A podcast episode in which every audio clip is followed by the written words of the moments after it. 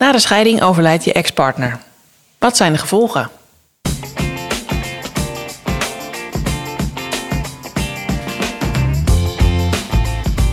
Hey, fijn dat je luistert naar de Scheidpodcast. Ik ben Carly Timmerman van Bureau Carbon, host voor gezinsvriendelijk scheiden. En ik ben Anneke de Groot, bedenker van gezinsvriendelijk scheiden en de grote vriendelijke bemoeial voor alle gezinnen. We nemen je mee in de wereld van fabels, feiten, statements en informatie als het gaat over scheidingen of uit elkaar gaan. Welkom.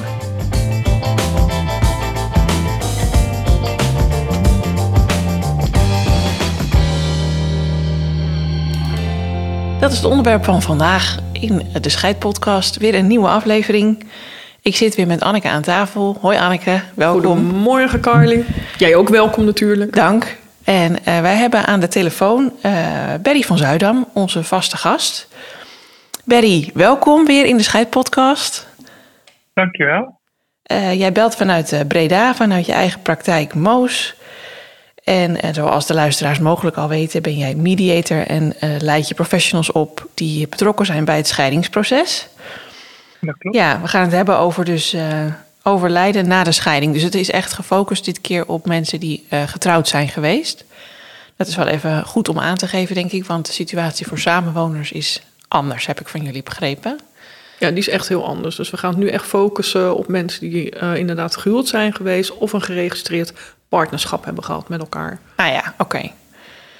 En ja. het zou best wel kunnen gebeuren dat er nog een, uh, een misvatting voor samenwoners tussendoor komt. Want hè, de samenwonenrelatie is natuurlijk wel heel anders. Ja. Uh, maar na de scheiding, of je nou gehuwd bent of, of, of samenwonend bent geweest, ja, het risico speelt natuurlijk sowieso wel. Dus de focus ligt inderdaad op gehuwde en geregistreerde partners. Maar er komen vast wel wat tips en gedachten voor nou, de mensen die alleen samenwonend zijn geweest voorbij. Ja, goed. Dank voor de aanvulling. En moeten we dan ook met name kijken als er kinderen een rol spelen? Ja, ik denk dat dat wellicht het, het belangrijkste onderwerp is. Ah, ja. um, ik denk ook dat we tot de conclusie komen dat die financiële afhankelijkheid met name blijft als er sprake is van kinderen. Mm -hmm. En dat dat al een heel stuk minder wordt als er geen kinderen meer zijn die de nou, ouders, scheidende ouders verbinden. Ja, oké. Okay. Nou, duidelijk afgebakend. Het lijkt mij best wel heftig, even goed, als dit gebeurt. Want jullie maken dit vast mee in de praktijk, dat er uh, mensen uit elkaar zijn en dat een van de twee het loodje legt. En dat je dan dus samen toch nog moet gaan kijken van ja, wat, wat gebeurt er nu financieel, emotioneel, op allerlei vlakken. Ja.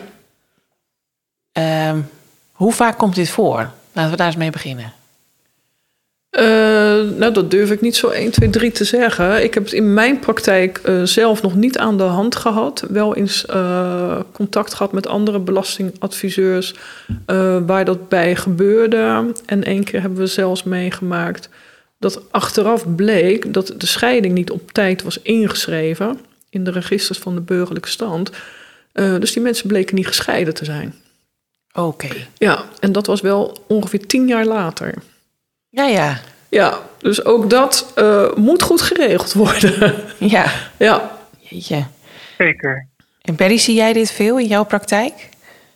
Nou, veel niet. Ik durf geen cijfers aan te hangen. Ik denk dat het statistisch niet super veel voorkomt. Uh, eigenlijk vergelijkbaar met mensen die wel nog samen zijn. Hè. Daar gebeurt het natuurlijk ook niet super veel dat er uh, bij jongere stellen één van beiden komt te overlijden.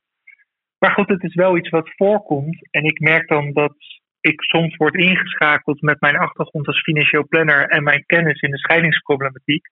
Dat mensen vragen: wil je met ons meekijken? Wat is er nu eigenlijk wel geregeld, niet geregeld? Ja. En uh, ja, schrikbarend genoeg kom ik eigenlijk vaak tot de conclusie dat er niet over is nagedacht. Uh, en dat zie ik ook wel terug als we soms een second opinion doen in een scheidingstraject of iets dergelijks dan zie je dat dit onderwerp eigenlijk niet of nauwelijks wordt besproken. En ja, uh, met alle gevolgen van dien die het kan hebben op het moment dat een van uh, beide ex-partners komt overlijden. Ja. En bespreken mensen dit niet omdat het lastig is, omdat ze het een moeilijk, pijnlijk onderwerp vinden? Nou, dat weet ik niet. Wat, wat ik een beetje ervaar in de praktijk. Kijk, zo'n zo'n echtscheiding doe je vaak maar één, nou bij uitzondering een tweede keer en daar blijft het bij. Dus mensen zitten in een lastig emotioneel proces. Er moet een hoop geregeld worden. Mensen kunnen in mijn optiek prima nadenken over de dingen die geregeld moeten worden. We hebben wel handvatten nodig in wat er dan geregeld moet worden. En als ik als mediator, scheidingsbegeleider of, of welke betrokken professional dat niet aandraag bij scheidende stellen, dan gaan ze er zelf niet over nadenken. Zij zien die financiële afhankelijkheid niet, hebben al een hele berg waar ze over na moeten denken. Dus het is wel aan ons als scheidingsbegeleider om dat onderwerp op de agenda te zetten. En als wij het niet doen, ik denk dat mensen er zelf, uh, ja, zelf al niet, zelf niet over gaan nadenken. Nee. Dat klopt wel hoor, want ik merk dat ook in mijn praktijk en zeker als je second opinions doet op convenanten, uh, dat überhaupt de vraag niet gesteld is aan de partners. En dat er zelden wordt gekeken wat de effecten zijn van de scheiding op de financiële toekomst. En als ik dan zeg van oké, maar stel een van jullie komt te overlijden en je bent afhankelijk van uh, partneralimentatie, want dat kan dus ook gebeuren als je geen kinderen hebt. En stel je bent afhankelijk ook nog van kinderalimentatie. Hoe ga je dat dan regelen op het moment dat een van jullie overlijdt na de scheiding? En ze kijken je dan echt aan of, ze, ja, of, of dat ze water zien branden. Ja, ja. En ik hoor te vaak dat de vraag nooit is gesteld. Daar ben ik verbaasd over. Ja, want dat, de onderwerpen die je nu benoemt, de partner- en kinderalimentatie, dat zijn de hete hangijzers, denk ik, hè? met name in deze situatie als het gaat om financiële afhankelijkheid. Ja, en soms ook, uh, nou dat, dat, zal Ber nog beter weten dan ik, met uh, pensioenen, dat daar niet goed over is afgesproken. Uh, van joh, jij houdt jouw pensioen, ik hou mijn pensioen. Nou, dat bijzonder partnerpensioen, nee, of laat maar zo. En we gaan verder dat allemaal niet verrekenen met elkaar of verevenen. maar op het moment dat dan ook iemand overlijdt, is dat ook een stukje inkomensvoorziening wat jij kwijt bent geraakt. Ja, ja. En daar zou je echt met elkaar het gesprek over aan moeten gaan. En uh, Ber doet dat en ik doe dat ook. Maak inzichtelijk wat die financiële toekomst gaat betekenen na de scheiding. Ja. En daar speelt wel een belangrijk ander probleem in uh, scheidingsland, denk ik. En dat is dat uh, bij veel professionals toch de kennis ontbreekt op dat hele pensioenstuk. Ja. Als je een pensioenoverzicht downloadt en dan kijk je wat staat er. Nou, dat gaat een stukje over het ouderdomspensioen, hè, als ik eh, gezond oud word.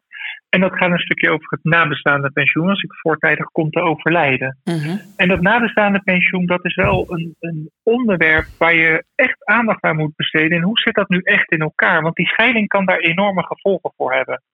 Nou, als ik als professional eigenlijk de conclusie trek, ja, dat nabestaande pensioen is prima geregeld, uh, ik hoef daar verder niets in te doen, ja, dan gaan mensen eigenlijk die scheiding regelen met de illusie dat het wellicht wel al goed is geregeld en dat het verder niet besproken hoeft te worden. Ja. ja. Dus ja, dat, dat, stukje gebrek aan kennis, en er ligt een voorstel om ook de, de, de wetgeving rondom pensioenen bij scheiding te veranderen, ja, dat heeft ingrijpende gevolgen. Ja. Daarnaast hoor ik Anneke net benoemen van ja, die financiële afhankelijkheid zit in kinderalimentatie, partneralimentatie 100% mee eens. Er is ook nog wel een andere misvatting die ik veel zie in de praktijk. En laten we even de uitzonderlijke situatie voor ons nemen dat moeder uh, eigenlijk volledig de zorg heeft voor de kinderen en dat vader het inkomen verdient. Hè. De traditionele rolverdeling, even nog in een extreme situatie. En wat zie je dan eigenlijk? Dat wordt gezegd, nou, stel even dat vader komt te overlijden, dan valt zijn hele bijdrage aan de kinderkosten weg. Daar moeten we iets voor regelen.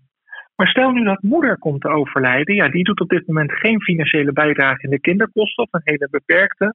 Dus er hoeft niets geregeld te worden. En waar ouders dan vaak niet goed over nadenken, is wacht even, los van het financiële, die kinderen zijn wellicht van de 14 dagen, 10 dagen bij moeder. Nou, moeder gaat niet meer voor de kinderen zorgen als zij is komen te overlijden. Dus vader krijgt de volledige zorg voor de kinderen. Dus dat daar misschien in de basis niets verandert aan de financiële bijdrage, oké. maar er zal wel iets geregeld moeten worden voor de tijd dat de kinderen nu bij vader zijn. Er moet meer opvang geregeld worden, of vader moet minder gaan werken. Of, nou, dat is dan hoe ouders dat invullen. Maar daar wordt vaak ook helemaal niet over nagedacht en bij stilgestaan. Nee, Nee, dat is inderdaad nogal een verschil natuurlijk als je kinderen wel of niet in huis wonen. Zeker. Ja. Nou, dat klopt, want je huis kan er ook niet op ingericht zijn. Stel dat je uh, op dat moment een partner hebt die ook kinderen heeft. Nou, heb je dan genoeg ruimte om daar met z'n allen te wonen? Hoe ga je dat opvangen? Uh, nou ja, de woningmarkt laten we er nu maar even uit. Uh, en dat is wel iets wat ik ook regelmatig dan, als we het onderwerp aansnijden, uh, dat ook dan in dit geval de man even, daar houden we aan. Die zegt, ja, man, ik heb genoeg inkomen. En dan zeg ik, ja, oké, okay, maar stel dat jij groter moet gaan wonen. Uh, alle schoolkosten krijg je voor je rekening. maar wat als jij echt opvang moet gaan betalen voor de kinderen? Dat is een enorme kostenpost. Hoe ga je dat dan doen? Altijd alles bespreken en meenemen in het gesprek. Dat is gewoon het meest belangrijke. Ja, ja. Want ik, in mijn wereld, ik ken in lang niet zo goed de, scheidingswereld als jullie, gelukkig. Um, ik, ik weet dat als je met elkaar gaat trouwen of gaat samenwonen, dan maak je ook een afspraak met elkaar over wat er gebeurt als je komt te overlijden. Voor zover ik weet, is dat zo. Um, maar dat verandert dus op het moment dat je besluit om uit elkaar te gaan, begrijp ik van jullie. Want dan gaat die afspraak niet meer op, denk ik. Is, klopt dit wat ik nu zeg? Nou, wat ik interessant vind, is dat jij de aanname doet dat mensen een afspraak maken als ze gaan samenwonen of gaan huwen over wat er gebeurt bij overlijden. Was het maar waar? Merk ik, ja, daar merk ik vaak dat dat al lang niet altijd gebeurt. Dus um, uh, dat is stap 1, hè, wat regel je als je gaat samenwonen of gaat trouwen. Um, en ja, even als we kijken naar mensen die gehuwd zijn of geregistreerd als partner, die worden ook automatisch door dat huwelijk of geregistreerd partnerschap elkaars erfgenaam. Ah. Dus als een van beide partners, als een van beide echtelieden komt te overlijden, dan erft automatisch de andere partner en de kinderen als je verder niets regelt. Dus dat is wettelijk geregeld. Alleen op het moment dat die scheiding is ingeschreven in de registers van de burgerlijke stand, en dan ben je feitelijk uh, juridisch gescheiden en dus geen echtgenoten meer dan ben je dus ook niets meer van elkaar. Je erft niet van elkaar. Uh, nou, het is dus wel, de kans is aanwezig dat er een financiële afhankelijkheid ontstaat door kinder- en partneralimentatie of kinder- of partneralimentatie. En dan is er eigenlijk helemaal niets meer geregeld. En daar zullen mensen over na moeten denken. Ja, ja. En als we dan verder inzoomen op het pensioen, want daar zitten wel wat regelingen in die automatisch doorlopen naar de scheiding. Alleen ja, in het verleden was dat goed geregeld met uitgebreide pensioenregelingen. We zien dat die pensioenregelingen heel erg beperkt zijn. Waardoor eigenlijk in ongeveer, nou volgens mij is op dit moment ongeveer 70% van de gevallen, na de scheiding er niets meer geregeld is in een eventueel nabestaande pensioen, dus een pensioen bij overlijden. En met het wetsvoorstel wat er ligt, waarbij nu de beoogde ingangsdatum 1 januari 2022 is, is er eigenlijk helemaal geen recht meer op een pensioen bij overlijden van de ex-partner. Dus het heeft nogal ingrijpende gevolgen. Weet je. Dus dat betekent als je dus inderdaad gescheiden bent en je regelt niets, dat je dan kan fluiten naar, uh, weet ik veel, 25 jaar opgebouwd pensioen waar je dacht recht op te hebben. Ja, en dat heeft eigenlijk mee te maken dat het dus niet echt is opgebouwd. Het is een soort verzekering, hè, zoals ook veel mensen een verzekering afsluiten bij hun hypotheek. Mhm. Dat is een verzekering waar je ieder jaar premie op inlegt. En kom je te overlijden, dan keert die uit. En kom je niet te overlijden, dan stopt die gewoon. Of op het moment dat je stopt met premie betalen, dan stopt die. Dan krijg je verder niets uitgekeerd. Nou, dat is eigenlijk in veel pensioenregelingen, we noemen dat het nabestaande, risico, uh, het nabestaande pensioen op risicobasis. In veel pensioenregelingen is dat eigenlijk ook zo geregeld. U heeft een partner, u legt iedere maand premie in en zolang u die partner heeft en zolang u bij ons in dienst bent, keren wij uit bij overlijden. Maar zodra u of uit dienst gaat of gaat scheiden, ja, dan stopt dat stukje nabestaande pensioen. Ja, en hoe zou je dat op kunnen lossen? Ja, dat vind ik ook een goede vraag. Nou, de meest simpele oplossing is eigenlijk het verzekeren van het overlijdensrisico. Dus dan sluit je een, een verzekering af op het leven van jouw ex-partner als, uh, uh, als die komt te overlijden. Mhm. um, vergelijkbaar met een verzekering die je vaak bij de hypotheek ziet, die ik net al benoemde. Ja. En wat je dan eigenlijk doet, is dat je zegt, hè, als we een man en vrouw uh, als gezin hebben, de man sluit een verzekering af op het leven en welzijn van de vrouw. Uh, de man is dan degene die de polis afsluit en ook de persoon die de premie betaalt. En op het moment dat de vrouw komt te overlijden, uh, dan krijgt de man de uitkering. En dat is dan ook nog eens belastingvrij, omdat je die polis op die manier hebt ingeregeld. En andersom doe je hetzelfde. De vrouw sluit een verzekering af op het leven van de man, is verzekeringnemer en betaalt ook de premie. De uitkering volgt als de man komt te overlijden. En ook dat wordt weer belastingvrij genoten. En het is dan goed kijken met de scheidende partners, wat voor bedrag ga je dan verzekeren? Ja. Hoe, hoe, hè, hoe, hoe, oud zijn de kinderen? Hoe hoog is de partneralimentatie? Uh, wat betekent het eventueel in meer of minder werken als een van de partners komt overlijden? Dus, dus je moet daar zorgvuldig bij stilstaan. Maar dat is eigenlijk vrij eenvoudig te verzekeren. En qua premies, ja, als je nou 20, 30 euro per maand daarvoor uittrekt, dan heb je eigenlijk vaak wel al een vrij uitgebreide verzekering. Dus het, het hoeft niet heel duur te zijn om het goed te regelen. Oké. En je kan ook daarin meenemen de duur. Hè? Stel dat jij uh, vijf jaar afhankelijk bent van partneralimentatie. Uh, en dat komt daarna te vervallen. En je weet van oké, maar dan heb ik het ook gewoon echt niet meer nodig. Ik kan er niet eens aanspraak op maken. Uh, en ook met kinderalimentatie. Stel dat er drie jaar nog kinderalimentatie te ontvangen is. ja, ga je je dan voor twintig jaar verzekeren? Ja. ja dat moet je ook gewoon bespreken met elkaar. En ik kan nog een vraag aan jou, Ber. Zou jij aan willen geven het verschil? Want ik hoorde Carly net zeggen: ja, maar ik heb 25 jaar opgebouwd en dan heb ik nergens recht op. En misschien ook even voor de luisteraars um, die nog nooit zijn gescheiden. Wat is het verschil tussen ouderdomspensioen en het verschil tussen partnerpensioen? Nou, het ouderdomspensioen is eigenlijk een zak met geld die je opbouwt voor het moment dat je stopt met werken. Op latere leeftijd gezond en wel, hopen we dan. Mhm.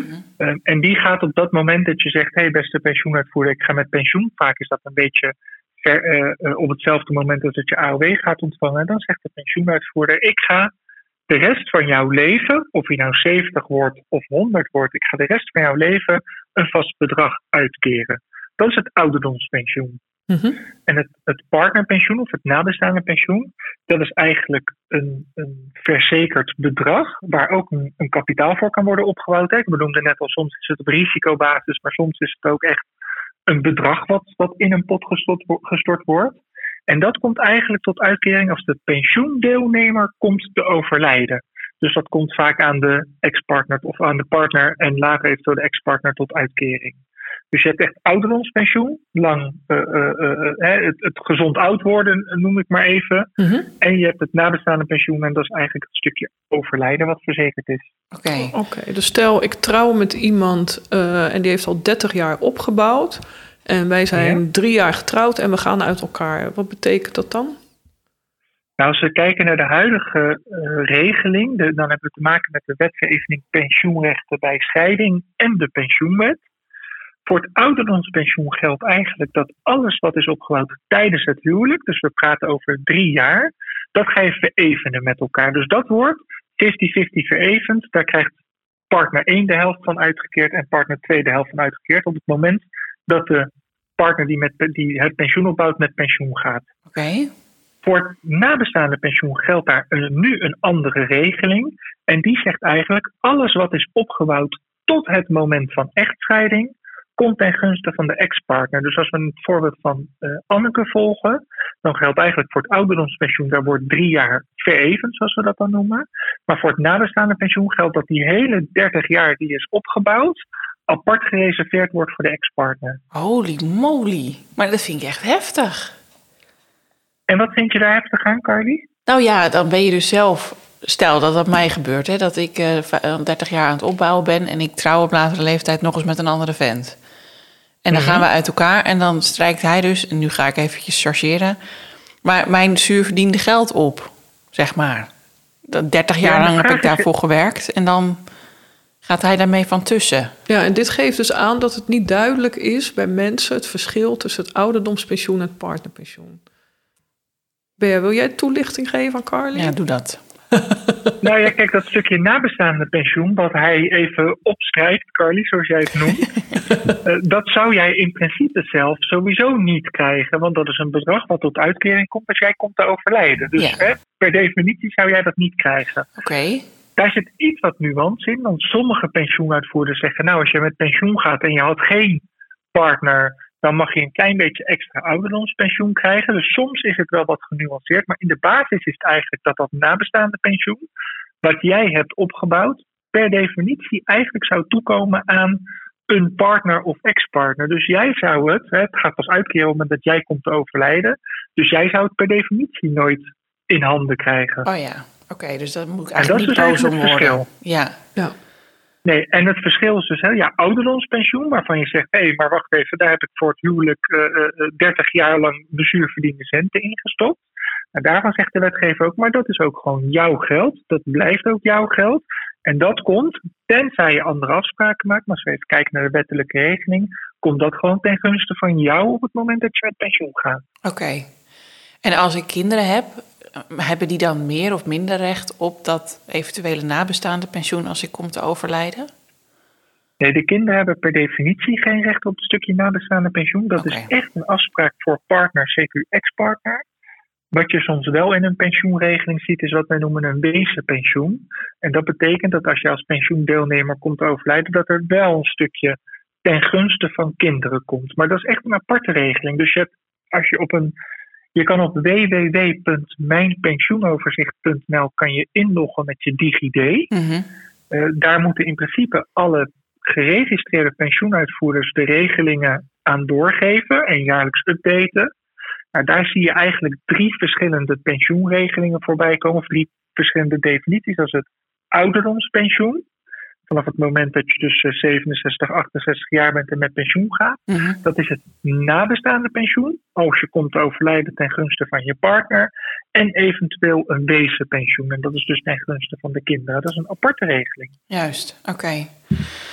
Jeetje, wat een uh, wereld. En, want jij zei net ook van, nou, stel dat je dus inderdaad gaat scheiden, dan kun je zo'n overlijdensrisicoverzekering afsluiten. Is dat iets wat je ook nog bijvoorbeeld na drie jaar weer kan wijzigen? Want ik kan me voorstellen dat je situatie verandert als je nog vrij jong bent en je gaat uit elkaar. En dat je dan na tien jaar denkt van, nou, misschien moeten we dit nog een keer eens eventjes uh, onderzoeken of het nog wel klopt wat we toen hebben afgesproken. Kan dat? Zeker, je kan zo'n verzekering altijd aanpassen. Uh, daar zit alleen wel een kleine nuance in. Als je het, het risico voor de verzekeraar uit gaat breiden. Dus stel even, ik heb mijn verzekering afgesloten voor vijf jaar, maar ik wil hem bijvoorbeeld acht jaar laten lopen. Dan zal er opnieuw gevraagd worden om een gezondheidsverklaring. Want dat is altijd wel belangrijk. De persoon op wiens leven jij de verzekering afsluit. Hè, dus we hadden net de man en de vrouw. De man sluit een verzekering af op het leven van de vrouw. Dan moet de vrouw een gezondheidsverklaring invullen. Okay. Nou, als ik na drie jaar zeg van nou, ik ben die verzekering aangegaan voor vijf jaar, maar ik wil er toch acht jaar van maken, of ik wil bijvoorbeeld een hoger bedrag verzekeren, dan mag dat altijd, maar dan zal de verzekeraar wel zeggen, oké, okay, maar dan willen we wel een nieuwe gezondheidsverklaring van in dit geval de vrouw, want wij willen wel zeker weten dat zij niet uh, dermate ziek is en dat je daarom de verzekering aanpast. Ja, ja, ja, oké, okay, dat snap ik ook wel weer, ja. En als je het bedrag zou... Dus ook... Oh, sorry.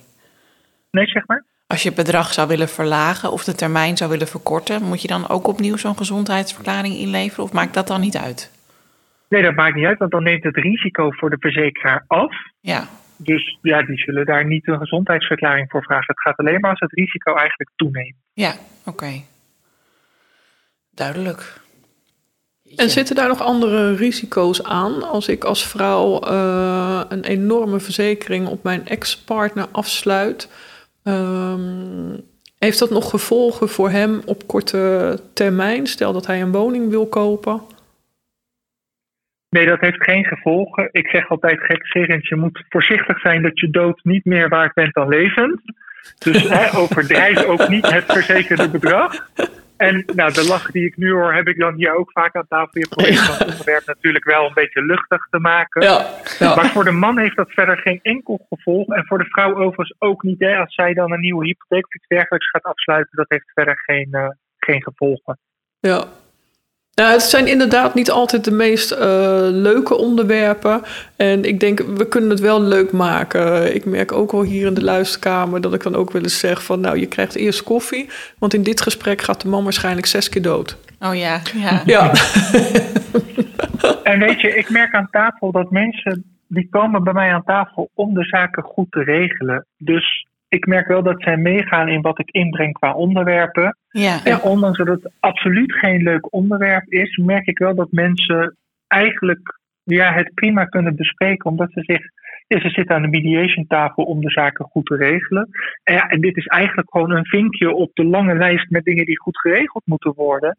Dus ik merk dat mensen daar prima voor openstaan en dat prima willen bespreken.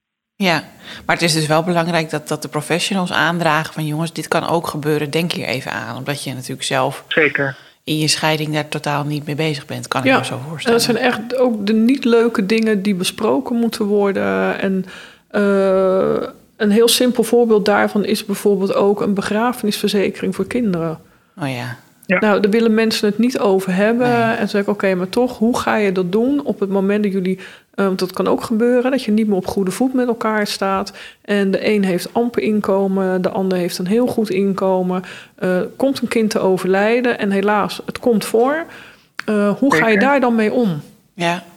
Ja, met elkaar als ex-partners. Ja, Ja, maar ook eh, wie gaat betalen? ja, ja. Oh. Want daar komen echt ook gewoon de enorme ruzies over. En ook dat moet je bespreekbaar maken, hoe lastig het soms ook is. Eh, maar ik merk wel, en ik, denk, ik, ja, ik kan niet voor jou spreken, Ber, maar ik denk dat jij dat ook merkt. Op het moment dat je er gewoon rustig met cliënten over praat en zegt: jongens, dit kan gebeuren, hoe willen jullie daarmee omgaan? Hoe zie je het voor je? Eh, schetsen jullie het verhaal eens aan mij? Eh, dat mensen daar echt in alle rust met elkaar over kunnen praten. ja. Absoluut. Ja, Ja, nou, ik vind het toch wel weer overweldigend, merk ik hoor. Ik voel me af en toe zo verschrikkelijk onwetend als ik met jullie eh, dit soort podcasts opneem. Dat ik echt denk, nou, nou, nou. Het is misschien goed om af en toe naar mijnpensioenoverzicht.nl te gaan. Weet je wel, dat soort dingen. Maar ik denk dat dit een, een probleem is wat je sowieso wel veel ziet. En ik begon, jij begon eigenlijk met het statement, Carly, van ja, als je gehuwd bent of gaat samenwonen, dan regel je van alles met elkaar en dat verandert naar de scheiding. Ik heb natuurlijk een aantal jaren als financieel planner gewerkt en concludeerde daar eigenlijk dat mensen het ook tijdens de relatie niet regelden met elkaar. Nee. En dat zien wij natuurlijk bij scheidingen ook. Als je naar de breedte kijkt van alle onderwerpen, dan merk je dat mensen toch een hoop dingen niet zo goed geregeld hebben met elkaar. Wat ja, mogelijk bij ons aan tafel voor discussies zorgt. Ehm, dus, dus ja, een stapje daarvoor zou ik zeggen, ja, ik denk er eigenlijk altijd over na. Dus Carly, ik hoop dat je tijdens deze podcast wat, ex- wat extra wijsheid krijgt om in ieder geval over die onderwerpen na te denken. Ja, En zeker. tuurlijk, het is, het is geen leuk gesprek. Je zit niet eh, met een goed glas wijn op de bank met je partner om er eens even te praten. Nou, stel dat een van ons komt te overlijden. Oh, dat doen wij trouwens wel hoor. Ja, oké. Ja, moet ik even Maar eerlijk erbij vertellen. Ik denk dat dat de, de uitzondering op de regel is. Ik bedoel, Ja. ook ik heb het goed geregeld met mijn partner. Maar goed, ik ben hier iedere dag natuurlijk mee bezig. Maar gemiddeld genomen wordt, wordt dit onderwerp niet besproken. En ja, soms omdat mensen er geen weet van hebben. Maar soms omdat mensen ehm, ehm, ja, het, het ook niet aandurven, dat gesprek. En het is wel heel belangrijk. Ja. ja, zeker belangrijk. Ja, en ook daarin zit soms wel een beetje eh, het ontkennen van... ja, maar dat gaat mij niet gebeuren. Ja, Eh, dat klopt. hoor ik ook heel vaak. En nou ja, eh, spreek maar eens met een notaris... welke ellende hij ziet van de dingen die niet geregeld zijn. Eh, we moeten dit echt bespreekbaar maken met elkaar. ja. Ja. Ja. En hoe erg is het als je iets geregeld hebt... en je hebt het niet nodig? Ja, nee, dat lijkt mij juist een heel fijn, en geruststellend gevoel. Dat je denkt, nou, dat heb ik in elk geval... eh, Ja, Gefixt. vraag jezelf altijd af... wat is het leukste wat mij kan gebeuren? Dat geregeld is. Ja. ja, dat is wel waar, ja. Ja, want we hebben het nu met name over, over pensioenen gehad als, als een van de ex-partners overlijdt. Maar Ja. gebeurt er ook nog iets met die partner en of kinderalimentatie? Is het ook nog goed om dat even kort aan te stippen? Want ook daarin ben ik echt een leek van hier tot Tokio. Verandert dat of blijft dat gelijk? Hoe zit dat? Nee, dat is eigenlijk wat Ber net aangaf. Eh, op het moment dat dat wegvalt, moet je ook kijken van hoe kan je dat afspreken met elkaar om dat op te vangen. Want je hebt gewoon een financieel gat. Eh, en dat zou je bijvoorbeeld kunnen doen door middel van de overlijdensrisicoverzekering. Maar dat kun je daarin meenemen? ook? Ja, maar dan ga je dus ook echt kijken van ja, hoe lang heb je dat nodig, dat aanvullende inkomen van je ex-partner. Eh, hoe hoog is het bedrag wat je dan gaat missen? Nou, en daar kan je ook allerlei afspraken met elkaar over maken. Ja, Ja, daar ligt eigenlijk de basis. Hè. De, die, die kinder- en partneralimentatie die stopt, die hoef je niet meer te betalen als je bent komen te overlijden. Dus die valt in één keer weg bij ja, de, de ouder of ex-partner die het langst in leven is. Ja. En dat, heeft enorme, ja, dat kan enorme gevolgen hebben. En dat is eigenlijk het stukje wat je eventueel of met het nabestaande pensioen afdekt als dat er is, of gedeeltelijk afdekt. En eh, ja, al dan niet aanvullend met een overlijdensrisicoverzekering. ja. En stel dat een van de ouders eh, heel vermogend is en zegt van joh, dat hoeven we verder allemaal niet te verzekeren, want op het moment dat ik kom te overlijden, dan krijgen mijn kinderen eh, het huis, ze krijgen mijn spaarrekening, er vallen nog wat verzekeringen vrij. Dus dan is er zoveel geld, dan hoef jij je daar als moeder, uh, ja, zeg, pak toch maar even het traditionele rollenpatroon, hoef jij je daar geen zorgen over te maken. Hoe ga jij daarmee om, Ber, als mensen dat zeggen in de praktijk? Nou, kijk, in de basis zijn er natuurlijk een aantal belangrijke dingen. Als eerste moeten we maar even bezien: is het inderdaad zo dat de kinderen dat, dat, dat vermogen erven? Uh, want je hebt natuurlijk als, als individu de vrijheid om in het testament alles te regelen zoals je het zelf wil. Dus in theorie zou het zo kunnen zijn dat de vermogende partner zegt: Ik laat heel mijn vermogen aan een willekeurige derde na en niet aan de kinderen. Dus dat is een potentieel risico waar je, wat ik wel bespreek met, met mijn cliënten en waar je ook wel een beetje terugkomt op het onderwerp vertrouwen. Ja. Is het vertrouwen er dat dat, dat dat goed gaat? Of er komt een nieuwe eh, partner in beeld en dan? Of er komt een nieuwe partner in beeld en dan. Dus dat zijn wel dingen die ik bespreekbaar maken, inderdaad. Uh, als we het daarover eens zijn, dan klopt het in de basis wel. Regel je niets, dan gaat jouw vermogen in de basis naar de kinderen toe. En dan mag de andere ouder, totdat het kind 18 jaar is en, er, en de ouder dus gezag heeft, het bewind over het vermogen voeren. En die mag dan ook dat vermogen gebruiken voor de zorg- en opvoedingstaken. Oké. Belangrijk daarbij is wel, stel even dat de uh, moeder in dit voorbeeld van Anneke uh, ja, vijf dagen in de week werkt, omdat er bijvoorbeeld een, een co-ouderschap is en dat komt te vervallen. Ja, dan kom je nog steeds op het vraagstuk: oké, beste moeder, betekent dat dat je eventueel minder gaat werken? En dat stukje wordt, kan natuurlijk niet opgevangen worden uit het vermogen van de kinderen. Dus ja, je moet wel wat dieper dat gesprek aangaan dan alleen maar: oké, er is vermogen. Um, ja, ook hier is het weer een kwestie van zorgvuldigheid. Daar hebben we over, over nagedacht, hebben we de risico's goed in kaart en hebben we van daaruit een overwogen beslissing genomen. Ja, ja weer dat scenario schrijven dat jullie eigenlijk continu aan het doen zijn. Ja, en stel dat mensen er op dat moment. Uh, sorry Ber. Maar stel dat mensen er op dat moment niet uitkomen en zeggen van nou, dat weet ik niet hoor. Uh, kunnen we dat over twee of drie jaar ook nog regelen met elkaar? Kan dat? Als je dus juridisch eigenlijk niets meer van elkaar bent? Ja, zeker. Je hebt natuurlijk altijd de vrijheid om dit te regelen met elkaar. Wat ik dan wel aan tafel zeg, is dan wil ik wel dat jullie me beloven dat je in de komende twee of drie jaar niet komt te overlijden. Want dan is het dus niet geregeld. ja. Ja, heb ik ook wel eens gebruikt. Dat mensen weggaan en dan zeg ik, eh, de komende maand mag je nog niet doodgaan, hè? En het is dan eigenlijk een beetje bedoeld om wel de urgentie duidelijk te maken. Kijk, het risico op overlijden is natuurlijk iedere dag aanwezig. En um, nou, je hoopt dat het niet gebeurt. Maar je verzekert het juist omdat dat risico altijd aanwezig is. En ik ervaar wel, en dat, dat herken ik ook nog wel uit de tijd als financieel planner ik probeer wel nu zoveel mogelijk te regelen. Want dit zijn van die onderwerpen die, die komen dan ergens op een agenda. Ja. En, of op een takenlijst en verdwijnen dan naar de achtergrond. Ja, ja. Uh, en vaak merk je dan dat het weer relevant wordt op het moment dat er in de vriendenkring of iets dergelijks iets gebeurt. Hè, dat, dat daar iemand is overleden. Dat ze denken, oh, nu moet ik het zelf ook regelen. Maar als dat niet gebeurt wat je hoopt, ja, dan merk je dat het bij mensen toch naar de achtergrond verdwijnt. En dat ze het dan vervolgens niet meer regelen met elkaar. Ja, ja, dat lijkt me heel herkenbaar. Dus het is belangrijk om het wel ja, zo snel mogelijk te regelen. En toch mensen wel ertoe aan te zetten om erover na te denken. En dat dat misschien niet direct in het scheidingsproces gebeurt, dat snap ik. Er komt al veel op je af. Maar misschien is het wel goed om na drie maanden of een half jaar toch nog een vervolggesprek te plannen en te zeggen: laten we nu dit onderwerp bespreken en regelen met elkaar. Ja. Ja, dat lijkt me een goede tip. Dus jongens, regelen. Regelen die handel. Zeker. Absoluut. Jeetje, nou ik moet er even bij komen, merk ik. maar wel, uh, wel echt een interessant stuk ook weer dit. En het, ik, ja, ik blijf me erover verbazen hoeveel hierbij komt kijken. Ja.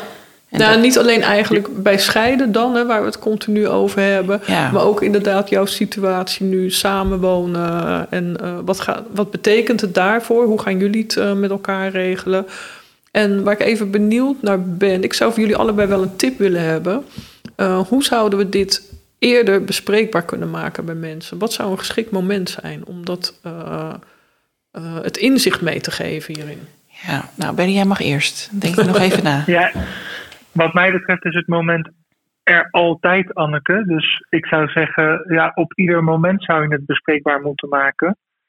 Ehm, kijk, de, de, meest voorkomende ding is: we kopen een huis, er komt een kind, uh, een van beiden gaat ondernemen. Ik noem maar even wat, een nieuwe baan, de pensioenregeling wijzigt.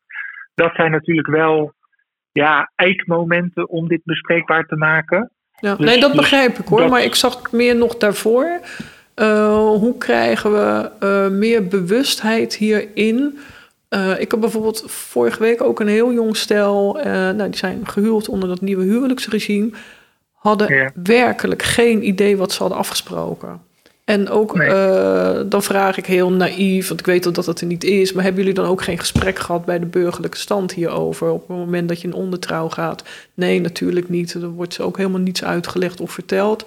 En ik dacht, ik zou nog daarvoor willen zitten. Dus voordat jij begint met pensioen opbouwen, voordat jij uh, de woning koopt, voordat je een kind krijgt, uh, hoe krijgen we nu meer bewustwording dat mensen ja, weten van jongens, er gaat echt iets drastisch wijzigen. Uh, ik moet daarover nadenken. Ik moet daarin gewoon met iemand om tafel die dat snapt. Maar op een wel een beetje leuke, ontspannen manier. Ja, ik denk dat dit een schoolvak moet zijn. Weet je, ik, ik denk dat steeds vaker als ik hier zit. Ik, denk, ik, ik, ik wist niet eens van het bestaan van dit soort regelingen af. Ik heb zelf dan gymnasium gedaan en daarna een universitaire opleiding. Dus ik vind mezelf niet per se dom of onwetend. Maar dit dat zijn vinden dus, wij ook niet hoor. Dit zijn dingen die. De, ik, ik wist het gewoon niet. Ik weet dat ook nog dat ik op een gegeven moment mijn eigen zorgverzekering moest zeggen. Ik dacht, een zorgverzekering, zorgverzekering, wat is dat eigenlijk? Ja. Weet je, het is een soort, soort grijs gebied waarvan ik denk, zou dit niet gewoon een schoolvak moeten worden? Dat je een beetje leuk brengt en dat je in elk geval al als jongere, misschien eh, weet ik veel, vanaf een jaar of 16, 17, 18 of zo, leert dat dit ook bestaat en dat je hier dus iets mee moet op het moment dat je belangrijke beslissingen neemt in het leven. Want ja, ik denk echt dat met mij een heleboel andere mensen zijn die denken: oh ja, ja, ik heb wel eens ooit het woord pensioen gehoord, maar ik weet eigenlijk helemaal niet hoe het werkt. Nee, en dat is ook echt dan de ver van je bedshow op dat moment. Ja, ja. ja als puber ja. interesseert is je waarschijnlijk helemaal nog niks. Maar het is goed als je in elk geval dan al een keer die begrippen voorbij hebt zien horen komen. En nou ja, misschien je ook kan voorstellen dat er dus van alles vanaf hangt. op het moment dat je wel een kind krijgt of een relatie aangaat met iemand. Ja. En het heeft dus helemaal niets te maken met slim of dom. Alleen je moet wel weten waar je over na moet denken. En als je dat ja. besef niet hebt, dan ga je er ook niet over nadenken.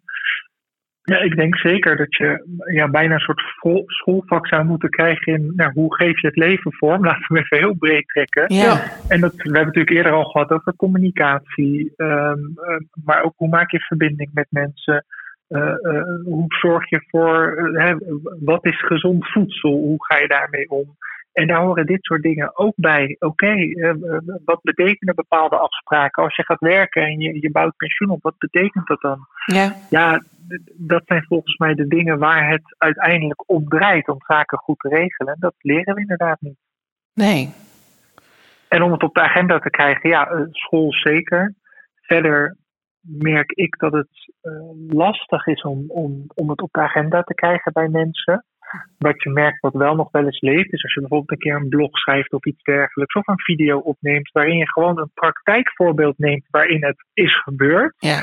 En dat leeft bij mensen, dat spreekt aan dat mensen dan het gevoel hebben: hé, hey, wacht even, maar dat kan in mijn situatie ook gebeuren. Ja. Dus ik moet hier wat mee. Dat is dan de manier, en dan, ja, dan, dan praat je een beetje over het verhalend vertellen. Dat is dan de manier om het eventueel op de agenda te krijgen. Ja.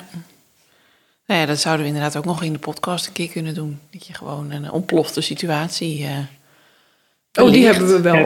Of juist een situatie waarin het heel goed gaat. En dat je dan. Uh, ja. ja. Ja. Gaan we het zeker nog over hebben, Carly. Ja, lijkt me goed. En ook graag dus nog een aflevering, Benny, als jij dat ook goed vindt, over samenwoners en, en alles wat er dan op je afkomt en wat je wel en niet moet regelen. Ja, zeker. Dat, dat kunnen we doen, want dat is belangrijk. Uh, dat is ook wat ik veel, ik weet niet hoe Anneke dat ervaart, maar wat ik bij mij veel in de praktijk zie. je hebt mensen die gehuwd zijn, daar zitten allerlei rechten en plichten aan. Daar is wel een bepaalde basis. Je moet nog steeds goede afspraken maken met elkaar, maar er is wel een onderliggende basis. En bij samenwoners is dat niet. En ik heb nu bijvoorbeeld een stel, uh, nou ja, als ik heel even een voorbeeld mag noemen, waarbij een enorm verschil is qua inkomen en vermogen. Uh, die gelukkig in alle redelijkheid uit elkaar gaan en het goed willen regelen. Maar eigenlijk zegt ja, de, wijze waarop zij samenwonen, zegt hij gaat er vandoor met al het vermogen en al het inkomen. En zij blijft achter met ja, een beperkt uh, vermogen en, en, en een ja, uh, ja, prima inkomen, maar in vergelijking bij wat ze gewend waren tijdens de relatie is het laag. Ja, als die mensen, nu willen ze het goed regelen en gaan ze eruit komen. Maar als, als we secte juridische richtlijn volgen, ja, is het wel, hij gaat weg met alles en zij blijft achter met niets, even heel kort door de bocht. Ja. Dat zijn wel dingen om over na te denken. Dus Ja. ik denk dat het zeker goed is om daar een podcast over op te nemen. Om daar ook de verschillende onderwerpen, inkomen, vermogen, pensioen in te bespreken. eh, na de scheiding. Ik denk dat dat zeker belangrijk en, en super relevant is. Ja, Ja, en ook een beetje eigen belang mij. Ja, en zeker. eh, ik zei vanmorgen al tegen Carly bij de koffie van... eh, we gaan jou gewoon volgen, jouw leven gewoon... wat jij allemaal af moet spreken en gaat doen. En straks eh, krijgen ze hun eerste kind... en eh, ze willen volgens mij ook een huis kopen. Eh, ik zeg, nou ja, dan kunnen we jou mooi in betrekken... bij de podcastonderwerpen hierover. Ja, dus en dat wat zou je wel heel zegt, leuk Carly, zijn. een beetje. En wat je zegt, Carly, een beetje eigenbelang. Jij, jij bent denk ik een heel goed voorbeeld voor heel veel samenwoners in wat er nu geregeld moet worden. Hè? Wat, wat Anneke al zegt, een kindje, je bent ondernemer. Ik begrijp dat jullie een huis willen kopen. Ja, ik denk dat je een, een prachtig sprekend voorbeeld bent voor heel veel mensen die of gaan samenwonen of zijn gaan samenwonen. Dus ja, los van het eigen belang, heel goed dat je daar gebruik van maakt. Maar ik denk dat jij een prachtig voorbeeld bent voor nou, een, een, iemand maatschappelijk gezien. Ja. Nou, Zeker fijn. op dit moment voor de grote groep samenwoners. Want dat is wel Absoluut. een zorg. Ja. Ja. Nou, ik, eh, ik kijk er naar uit om je weer te spreken, Berry, de volgende keer. Hm, Van harte welkom. Ik ook. Dank je wel voor deze eh, uitleg over, over overlijden na je scheiding. Graag gedaan. En eh, we zien je in de volgende afleveringen weer terug. Leuk. Heel Oké, graag. Dankjewel. Ja, dankjewel. Hoi hoi. Graag gedaan. Veel dank voor het luisteren. Zit jouw hoofd nog vol met vragen? Wij horen ze graag. Geen vraag is te gek als het om jouw toekomst gaat en om de toekomst van je gezin. Stel ze gerust via info@gezinsvriendelijkscheiden.nl. Waar? info@gezinsvriendelijkscheiden.nl. Dankjewel. En misschien komt jouw vraag dan in de uitzending. Anoniem uiteraard.